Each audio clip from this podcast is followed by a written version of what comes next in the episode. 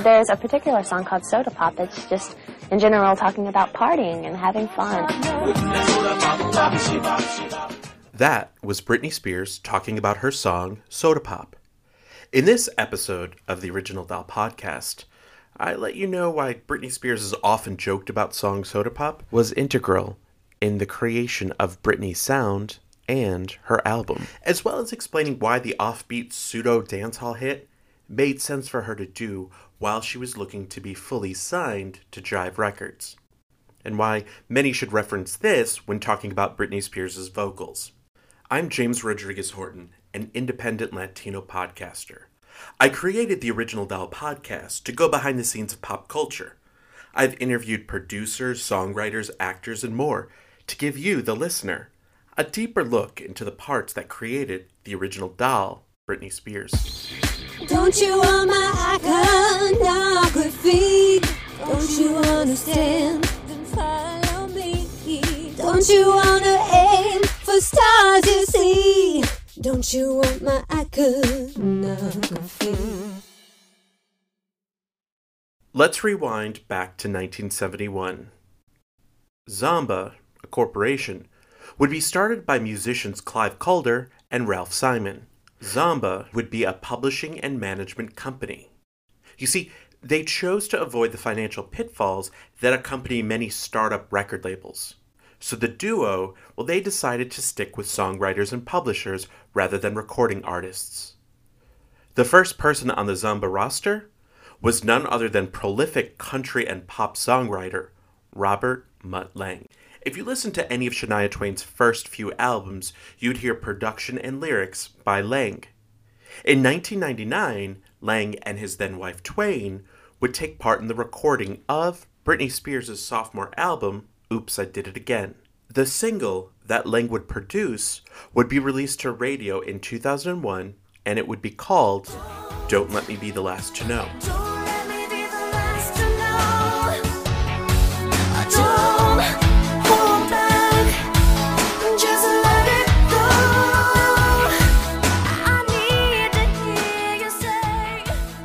Interestingly enough, Britney Spears would tell Billboard magazine that, quote unquote, with the first album, I didn't get to show off my voice. The songs were great, but they weren't very challenging. This song is incredible. It's going to surprise people in the best way. Now let's go back to the 1970s. Zomba would decide they would move over to the United States. And they would begin working with record industry guru Clive Davis and his label Arista. Arista would record music by Zomba's clients. In 1981, Zomba decided to enter into the record label business. Jive Records was born, the same year as Britney Spears. During its inaugural year, Jive Group, Flock of Seagulls, would record their new wave synth pop hit, I Run So Far Away. Synth pop would play a role in the recording career of Britney Spears. In 1982, Clive Calder would cross paths with Barry Weiss, a recent college graduate. Now, Weiss would introduce Calder to the hip hop scene in New York City. Together, they would start cultivating musicians and their work.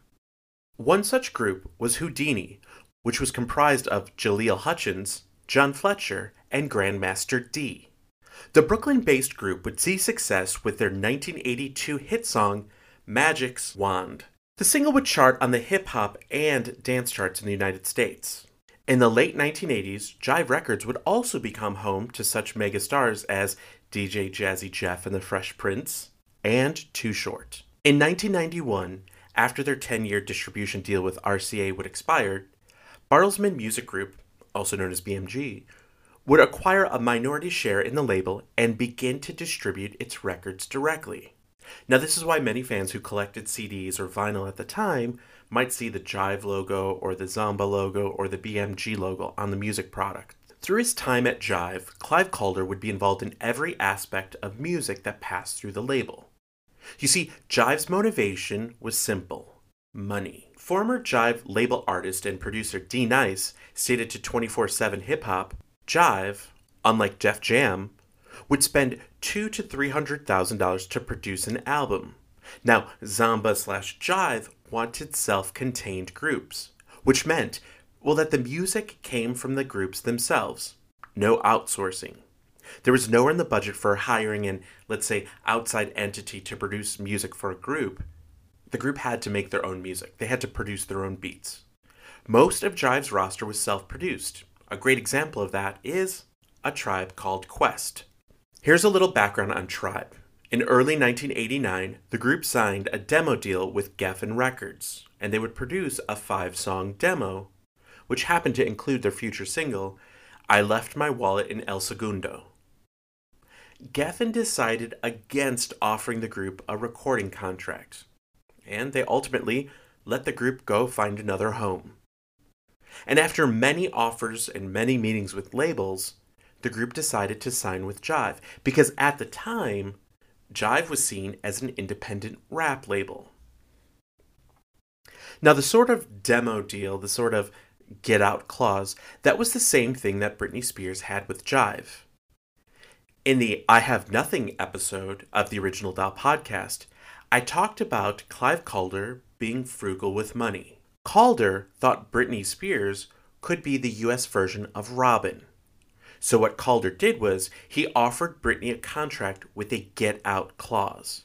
Now, this stipulated that Jive could cancel the deal in 90 days with no further commitment if the A&R person decided, well, the album wasn't going to work. So Steve Lunt was designated as Britney Spears' A&R person. The label brought Britney to New York and put her into Jive's penthouse with her chaperone, Felicia Culotta.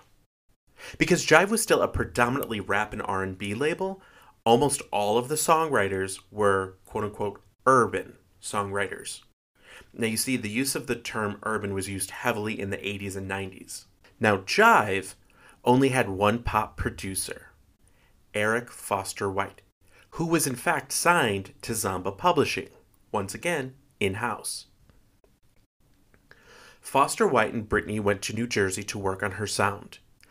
Britney Spears had originally envisioned herself doing Sheryl Crow music, but younger.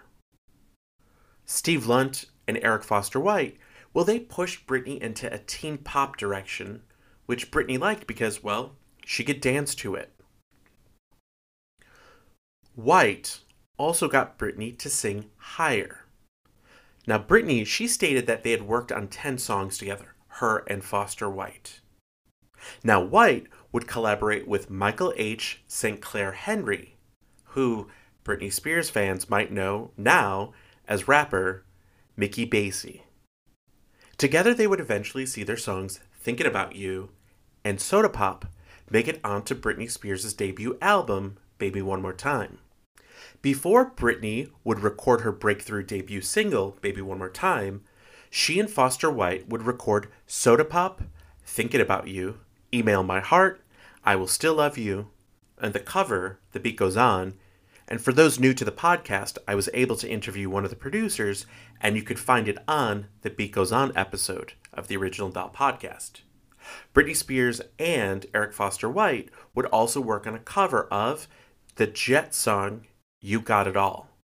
And you can hear all about that song in our episode, You Got It All, and hear exclusively what the songwriter thought of Britney Spears' version and the heartbreaking story behind the song. Now, these demos that White and Spears worked with, well, they were sent to Jive with the hopes of turning this kind of development deal into a recording contract. Well, the label didn't feel that they had any hits, so they turned to Swedish hitmaker Max Martin. And we'll go into that further in our Baby One More Time episode in 2021. And here's the thing a little bit of information on that. We're also going to solve the question often debated what was the release date of the single Baby One More Time and when was it first heard on radio? Spoiler alert the single didn't hit radio on October 23rd, as many people state. Now, back to this episode. Here's where we're at. Now you know where Britney was at when she was recording these songs. She was trying to turn her development deal into a recording contract in 90 days. She was hoping to sign with Jive, and Jive up until that point, well they were predominantly R&B and rap. So Spears had to work with Jive's only pop producer who had to write the songs himself because that was the culture at Jive, keeping everything in house. So now you know why Eric Foster White is listed as a writer on half of Britney Spears' 1999 debut album. And our people, artists and repertoire, they talk about the importance of finding the right sound for a new artist. Early demos showed that Britney was being taken into an R&B path. Britney was vying for a spot on a label with recording artist R. Kelly, who at the time was seeing great success on radio and sales. R. Kelly's protege, Aaliyah, was signed to Jive. After allegations of misconduct and more, Aaliyah left the label and signed with Atlantic Records. In a future episode of the Original Doll podcast, I'm going to deep dive into the career of Aaliyah, who in fact was coined the Princess of R&B. You see, as a personal opinion, I truly believe that Britney Spears' career was impacted by the legacy of Aaliyah. Aaliyah carried on the tradition of music videos with synchronized choreography and had a like this young energy that she brought to her music and her videos. Labels, for better or worse, will try to capitalize on their own artists. Look at the success of Backstreet Boys on Jive and the in-house copying to create NSYNC. Now, Jive, having lost Aaliyah to a different label, they did not have a new generation's Janet Jackson or younger Madonna to tap into the market. Some didn't believe that there was any place for a new Debbie Gibson. But Jive knew that they did not have a young female performer to fill in the gap where Aaliyah was. So they needed to see if they could sign an artist that would have the likability of a pop star, but the innocence of someone not tainted by the world. Enter Soda Pop. This bizarre, upbeat track that some skip if they're playing the vinyl or the CD. Soda Pop was important because it allowed the label to see if Britney could handle something other than Euro pop. Now, here's the thing to keep in mind Max Martin still would consider his first song with Britney, Baby One More Time, to be R&B. He still refers that to an R&B song. So, at the time, the label well, the label Jive, they needed to see if Britney could handle anything more than pop. So they wanted to see if she could do anything with R&B or a dance hall tinge, things that the label was known for at the time, things that made Jive successful. Now the question was, could they find those hits for her in-house? Now, one thing to note for the listener is that on the tracks that Spears worked with, with Eric Foster White, she handled a lot of her own backing vocals. This once again coincided with Jive's insistence on keeping everything self contained. Do not pay for a choir or backing vocalists. Have your own artists record their own harmonies. For this episode, I interviewed Maiko Terazawa about the song and specifically Britney's vocals on the tracks. And here's her insight.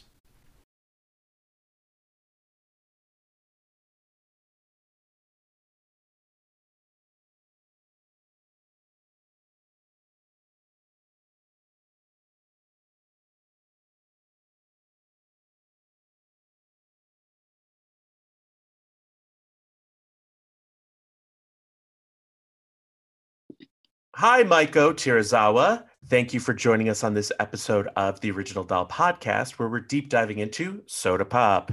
Hi, thanks for having me. so, give give the, the the audience, the listeners, a little background of your your music background, your vocal training, things like that. Sure. Um, well, I've always had an interest in acting and music, so I've been doing like school shows and things like that since I was in uh, probably I think right after elementary school, so since sixth grade. Um, when I was younger, I I did some uh, clogging. I was always participating in musical theater, chorus, women's quartet, all kinds of things all through school, and uh, took some piano lessons when I was younger. And I've been uh, taking lessons at the Voice Lab for I want to say the last three year. I want to say maybe three years in Chicago, and I've also been actively uh, doing a lot of musical theater what I did was for the, the listener, I had given Maiko a kind of homework assignment. Take a listen to this song. Get your vibes, get your feels. So first and foremost, Maiko, did you know did you listen to Britney from the first album? Did you know her music then? Did you have the CD back in 1999? I did. I, I do remember having that CD when I was younger, but it had been years since I had listened to it until you uh, told me about it. And um, yeah, listening back to like that first album, I did rec- recognize quite a few of those songs because I, I know I did listen to them a lot, but I was surprised how I didn't remember quite a few of them as well. well, and that was one of those things that I think, and I talk about this earlier in this episode, where the labels at the time really wanted to front load a CD so that you just played the hits right away. You're not putting your number one song as in song or track number 12, you know, and it's very much like a a musical in the sense of you need to bring people in. If that first song is a no go, they may skip to the next one or they may just go, not listening. So, with Britney's voice, with Britney's music, with Soda Pop itself, Tell me a little bit about what you think um, is very Britney in this song and what you think is maybe a tone or anything that she had before, maybe she has now, doesn't have now, you know, that sort of thing. Let's talk about the vocal qualities, techniques, and things like that. Sure. Well, uh, specifically with uh, Soda Pop, I, I definitely noticed that it sounded more like her when she was singing as a child, when you look at at the videos of her in like Mickey Mouse Club and things like that, it's a, a chestier, fuller sound as opposed to songs like Baby One More Time, where you get more of that classic Britney, that light uh, sound. Um, so that's definitely the first thing you'll notice is definitely the the heavier use of her chest voice in that song in particular. And did you think at the time, because there's often discussions and everyone, since Britney Spears has broken into the pop world, um, a lot of people have a tendency to disregard her vocal abilities or even say she doesn't have any vocal abilities. What do you think from you, who's somebody who ultimately was a child performer as well, who'd been around child performers? What do you think about her quality, her tone, her voice even from those, whether it was the Star Search days or Mickey Mouse Club days, and even in the Soda Pop, was her voice more advanced? Was it average? What do you think? I think uh, what kind of separated Britney is that she has such a unique tone to her voice that regardless of whether she's singing Soda Pop or Baby One More Time, you still hear that Britney quality in her voice. And I think she just, she did have a lot of raw, natural talent. Um, but she started so young and just kind of dove right into it that I'm I'm curious to see what would have happened with like more maybe like a classical like an opera type training how that may have developed her voice differently as opposed to the pop sound that she has now. Absolutely. And so for you then and for the listener here, can you talk a little bit about just in general musicality? Like when you're in your 30s, your voice is vastly different than your voice was when you were six or even 16 or even 21 do you see a change specifically for your own voice? Do you think you've maintained the same tone? Do you think it matures and it changes over time? I know just in the last like three or four years that i have been taking voice lessons uh, at the voice lab my voice has definitely changed quite a bit. Uh, it still sounds like me but it's the first time i my my vocal coach is more opera trained. That's a perspective that i had never really explored uh, being younger. I was more i guess i related more to britney because she was just like you know more of like a belter as a as a young performer. And all i did was belt i had no head voice. I did not know what a mix was. I would just kind of you know i like to call it shouting on pitch. And people seem to like that because it's a very pop kind of sound but uh, the technique was all sorts of a disaster. And I, I was getting raspy losing my voice. But so I, I, guess now I, I have a little bit more of a balance. It's still always a work in progress but there there's a lot of the shift from only belting to now kind of exploring my my mix and my head voice so let's talk a little bit about that the chest voice, head voice. And I want to go into specifically because part of this episode, um, I wanted to bring to the listener the the theory that I have that this song was truly an important part of her discography. It was a truly a part of her becoming who she is and who she continues to be. So in you know in layman's terms for for those of us that might not know what is the chest voice head voice and that blend that you referred to like give us an example or kind of explain what that is Sure. Um, let's like uh let's use like baby one more time as a as an example. Like if I were to sing that in like full chest voice, it would be like, oh baby, baby, how was I supposed to know? And then you go more into like a mix and it'll be like, oh baby, baby. So it's like a little bit lighter. You're not pushing out the sound quite as much. Uh, there's definitely more voice that are it's feeling more like it's in your head as opposed to just like shouting and then if you go like you know more head voices oh baby i, I think i just changed the key there but it's a little more difficult for me to take a lower sound into my head voice uh, which mm-hmm. a lot of mm-hmm. people will experience so it's definitely something you have to kind of flip up and so is there so in this song soda pop because the reason why i think um it's important in her discography is she does her own backing vocals and i talk about this in the episode that early on the label basically said we're keeping costs down. You're going to basically do your own backing vocals so that you're singing this. So let's talk a little bit about that. Something that maybe people that aren't um, musically inclined uh, might not notice. In the song you hear the main melody of Britney singing Soda Pop. Then you hear these other, an angelic voice, a little bit of deeper voice.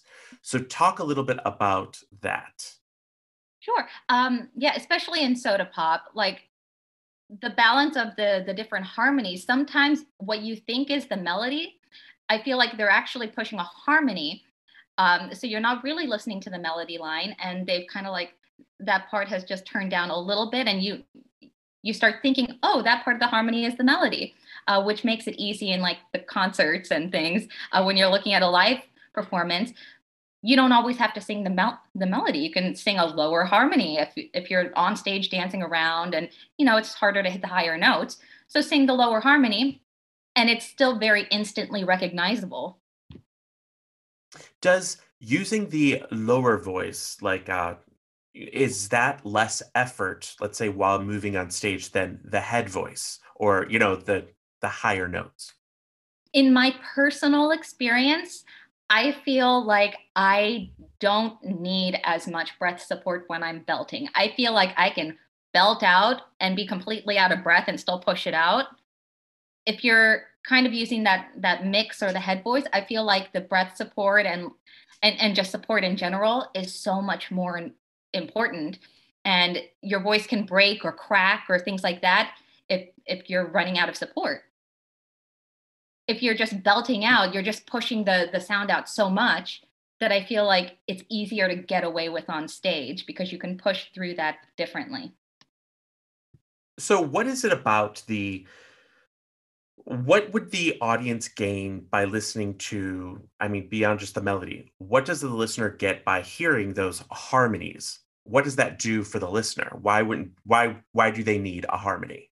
Or why would they choose it well a, a harmony just makes a, a beautiful full sound um, what's interesting about harmonies is that I, I know i've had like friends and things in the past and people who aren't musically trained they don't always like look for a harmony like a musical person might. And then I hear them singing and they're singing the harmony thinking it's the melody. And it's so funny what people's ears will naturally grasp onto. So it, it kind of gives, you know, a different dimension to the song. And so it creates kind of a fuller, a fuller sound it does. It added textures and colors. Yeah, like when you're playing the piano, it sounds different when you're playing like, you know, one note at a time as opposed to playing a chord. Like there's a difference between hearing or and you still hear that note, but then you're and that's what you're doing with harmonies is that you're creating like more of like that orchestra kind of sound with your voice um, just by layering the different different notes. We're monster riding to the music tonight. A clever way to goodbye. What's the benefit from it being one voice doing the harmonies than multiple voices doing the harmonies. Sure. Like you mentioned, it's cost effective. but other than that, I feel like, especially in my experience as a performer, like I've been in shows where they're like, the voices are so vastly different that they're the uh, the musical directors like you need to work better on blending the voices some voices that it's just there's such unique qualities in each person's voice that it doesn't always blend well. Uh, someone's vibrato might be too heavy uh, as opposed to like somebody else, and it might just be creating like a weird tone. Um, and if you're not familiar with a vibrato, it's like that little shaking, like that ah, as opposed to the straight tone of ah. So depending on a person's voice, it might not blend well. But if you're harmonizing with your own voice, it's going to naturally blend because it's your voice. Nice. So then the other thing is in this song, and I think that there is a thought where if people hear a low sounding voice, they assume those notes are low. They assume if somebody sounds low, that those voices are low. But I feel like there are those um, deceiving sounds where you think it sounds lower than it actually is. Like I feel like somebody like Pink people may think, oh, she's got a raspy, very chest driven voice. She's got to be an alto or a low note singer. And that's not the case because some of her songs are ridiculously blow me one last kiss goes like off the off the off the scales or whatever it is. Um, but so in this song, Soda Pop, is this song a lower female voice song? Is it an alto song? Is it a soprano?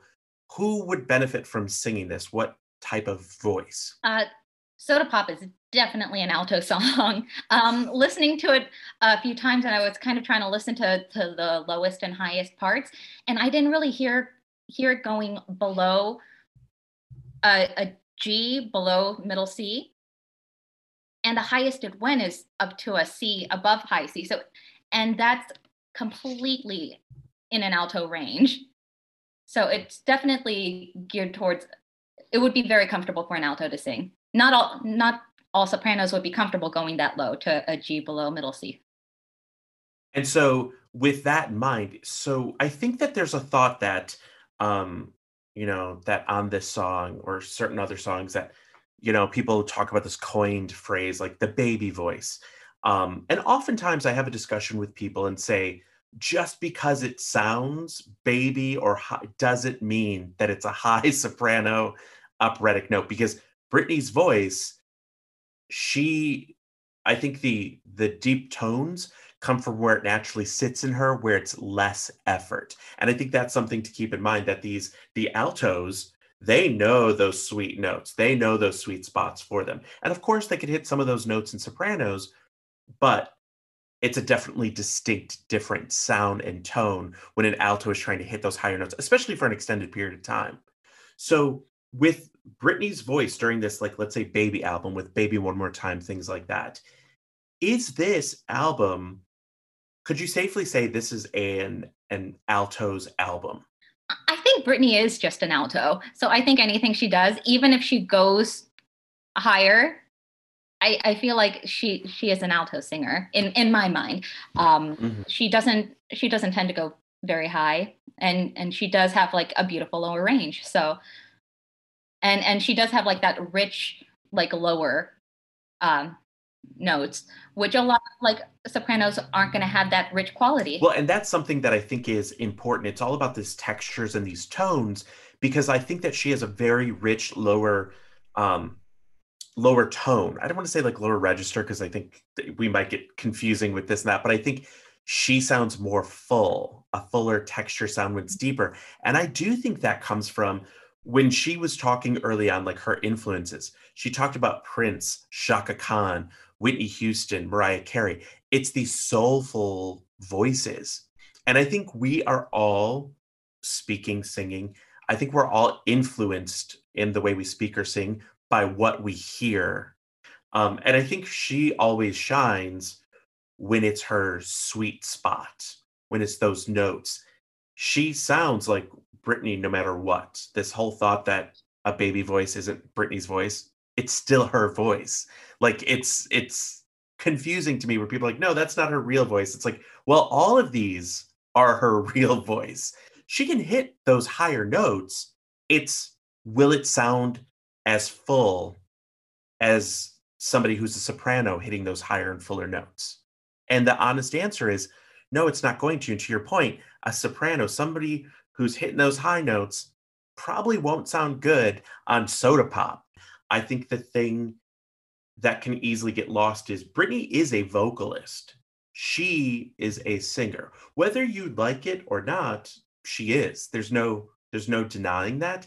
And I do feel like a lot of times altos in general get the short end of the stick because you have these Disney princesses and all these people they want they want these beautiful love songs that hit these high notes and there's so much more depth in the lower notes. Oh. There's so much more stories that can be told. Absolutely. I feel like altos often don't get enough credit for like everybody is looking for that soprano and now you go to like a musical theater audition there's like a million sopranos and like hardly any altos because even people who are probably true altos aren't going in as altos and are are using their upper register because you know people are always casting a bunch of sopranos but then when you have like those really good altos then it's like oh wonderful So, Maiko, can you play for the listener that low note that you're referring to, or kind of around that low note, and then that high note specific to soda pop? Sure. Uh, the lowest uh, note I heard is uh, a G below middle C, which is. So it'd be. Uh, we have a plan, we have a definite plan. And then the highest um, went up to a C. And that was mostly in the higher harmonies that I heard that. It didn't really get there too much in just like the regular melody. I think I think there may have been like a couple runs that that kind of like touched it. But the common high note was a B flat. To go. Well, and I think something that the listeners um, might keep in mind is you know, this was actually something music wise, the singability of a song was something that was talked about uh, in Jessica Simpson's reality series on MTV. There was an episode where she was working, uh, I believe, on the follow up to her debut album, and she wanted to go to church with these songs. And the label, Columbia, was like, no, you need songs that people can sing on the radio. And she was like, but I want these are the songs, this is the way I want to sing. And you have people like Pink who talks about early on, she's like, I think I sounded like a chipmunk on my first two albums because my voice sounded so high. You have Christina Aguilera, who, when she sings, her and Kelly Clarkson specifically, their live performances always, always sound much deeper in tone than on than on the record. And I think that has to do marketability the the easier it is for people to sing a song, they'll they'll sing along with it. Mm-hmm. You know, we can't all sing emotion, Mariah Carey. You know, she's one of those um, you know, the the exception, not the rule. Mm-hmm. Going back to this this tone of everything. When you heard, okay, so you have Britney singing Soda Pop, the main line, the the melody. How many other variations? We talked about harmonies. How many harmonies is she herself doing during the song? I feel like most of the time it was just two, at t- times just like a third, maybe, and maybe just like a floating vocal going, oh, or something like.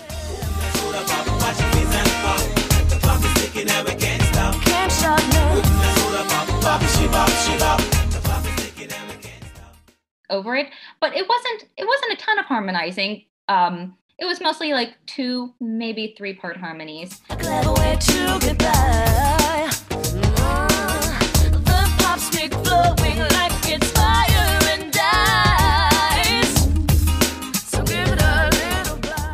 Um, but it wasn't consistently through the whole song or anything. It just kind of enhances certain sections of the song.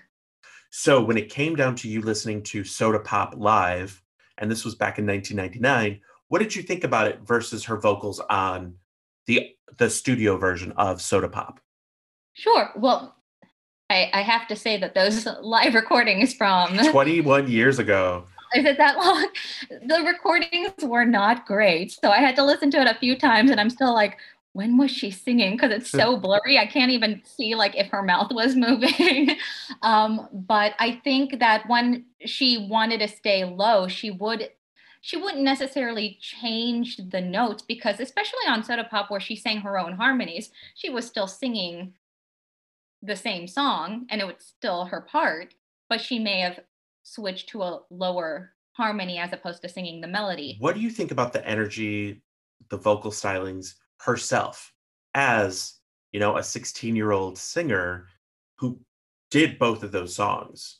What do you think the difference is? What are some similarities between those two? yeah with soda pop it's definitely a, a different style than than the baby one more time and, and some of her other hits from that album um she the style was more it, it was sung more in the way that she had been singing growing up in in those old, old videos like i mentioned before it was very full more like it, it sounded more soulful um and she she got to play with a little more with baby one more time it's like this is pop music how how they wanted it and i i feel like she did it well but it it did seem a little bit more produced Crazy to baby, sometimes born to make you happy. Those to me seemed very, there's calculations and math. Max Martin is a hit maker. He knows, you know, what is going to work and what doesn't work. Not saying that that's going to be a number one hit every time, but there's a science in what he does.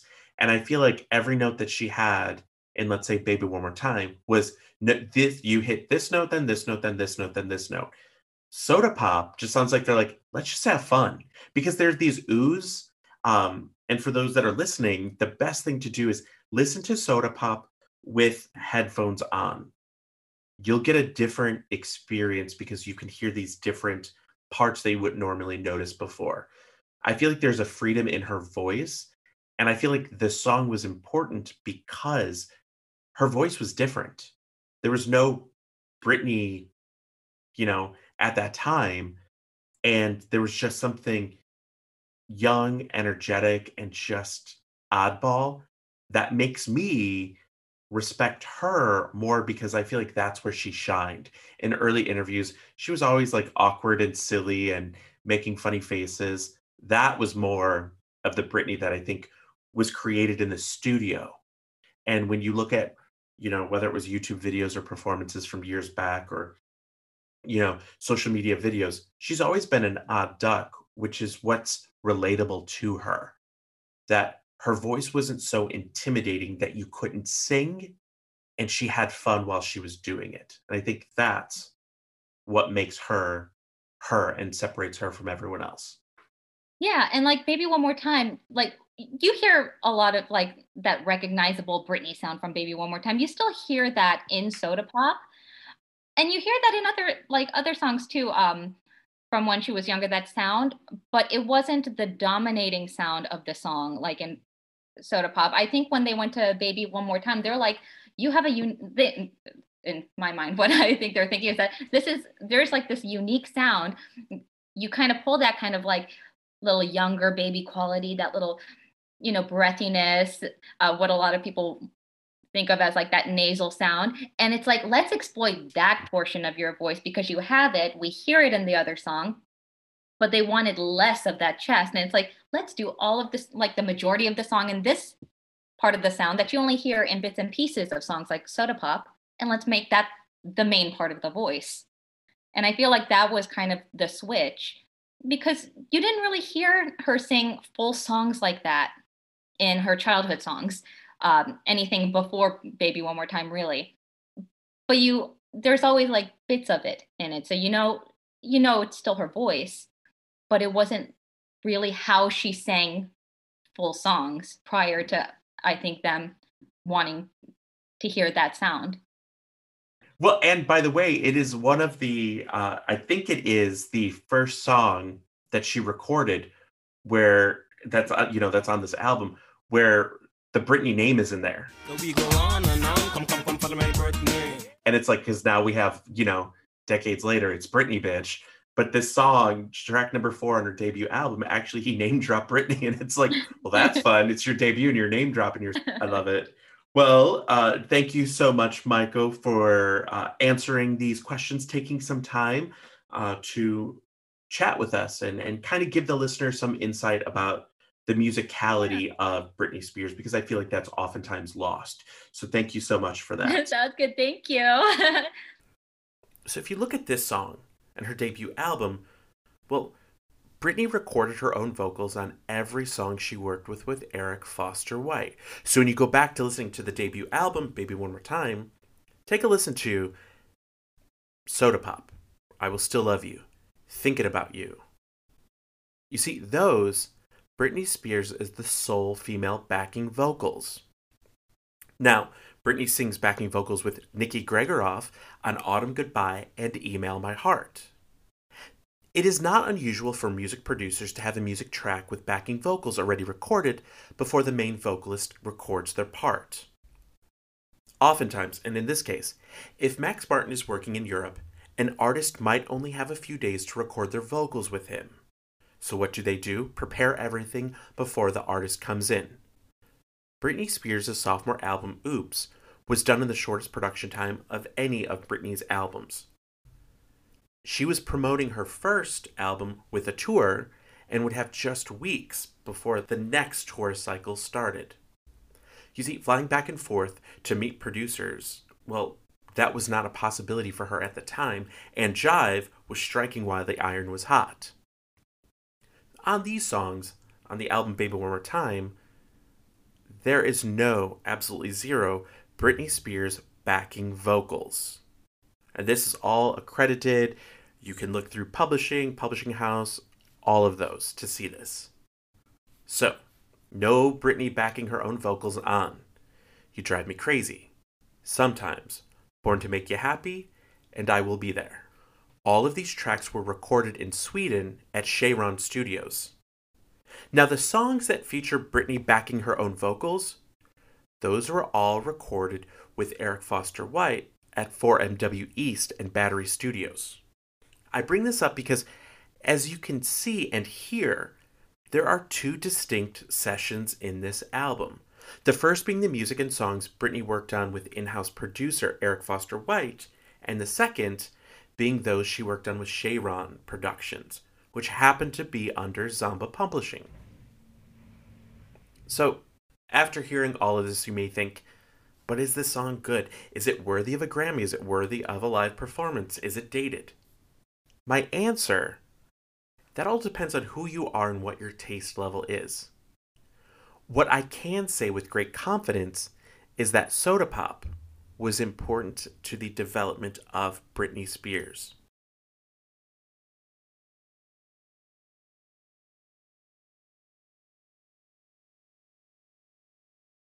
It was a part of a group of songs that helped take Britney from a development deal with a get out clause to a full album's option recording contract. And it should be noted that in the late 90s and early 2000s, you front loaded your album with the hits. The first three tracks on Baby One More Time were produced by the Swedish music producers. Then we have track four, Soda Pop, written by Eric Foster White and Mikey Bassie. Then you go on to the next track, track five, Born to Make You Happy, another Swedish production. Then track six, From the Bottom of My Broken Heart, solely written by Eric Foster White. Out of the first six tracks, five, five would become singles that would be released. The only one to not receive a music video? Soda Pop. However, Soda Pop did get its own shine. It would be added to the Pokemon, the first movie soundtrack in November of 1999, and, some may not know this, it would be pressed as a promotional single for Britney's wildly successful Doll series. Which is why I count this, Soda Pop, as one of Britney Spears' singles. It was given its own promotional disc. Very hard to find, but it exists. I will post photos of it on Instagram at the.original.doll. I want to wrap this episode up in a nice bow. Soda Pop could easily be considered album filler. But the importance of the track, it should be noted in the success and vocal styles of the original doll, Britney Spears. I have a little fun trivia or info for you in a second, but first, Don't forget to follow the Original Doll podcast on Instagram, the.original.doll, and you can follow me directly on Twitter at James Rodriguez. R O D R I G U E Z. Now, here's a little bit fun information that I found during the researching of this episode. During the time of Soda Pop, the same writers and production team of Eric Foster White, Mikey Bassie, with guitarist Dan Petty and mixer Chris Trevett, they would create this song, I Love You Came Too Late by Joey McIntyre. See you on the flip side.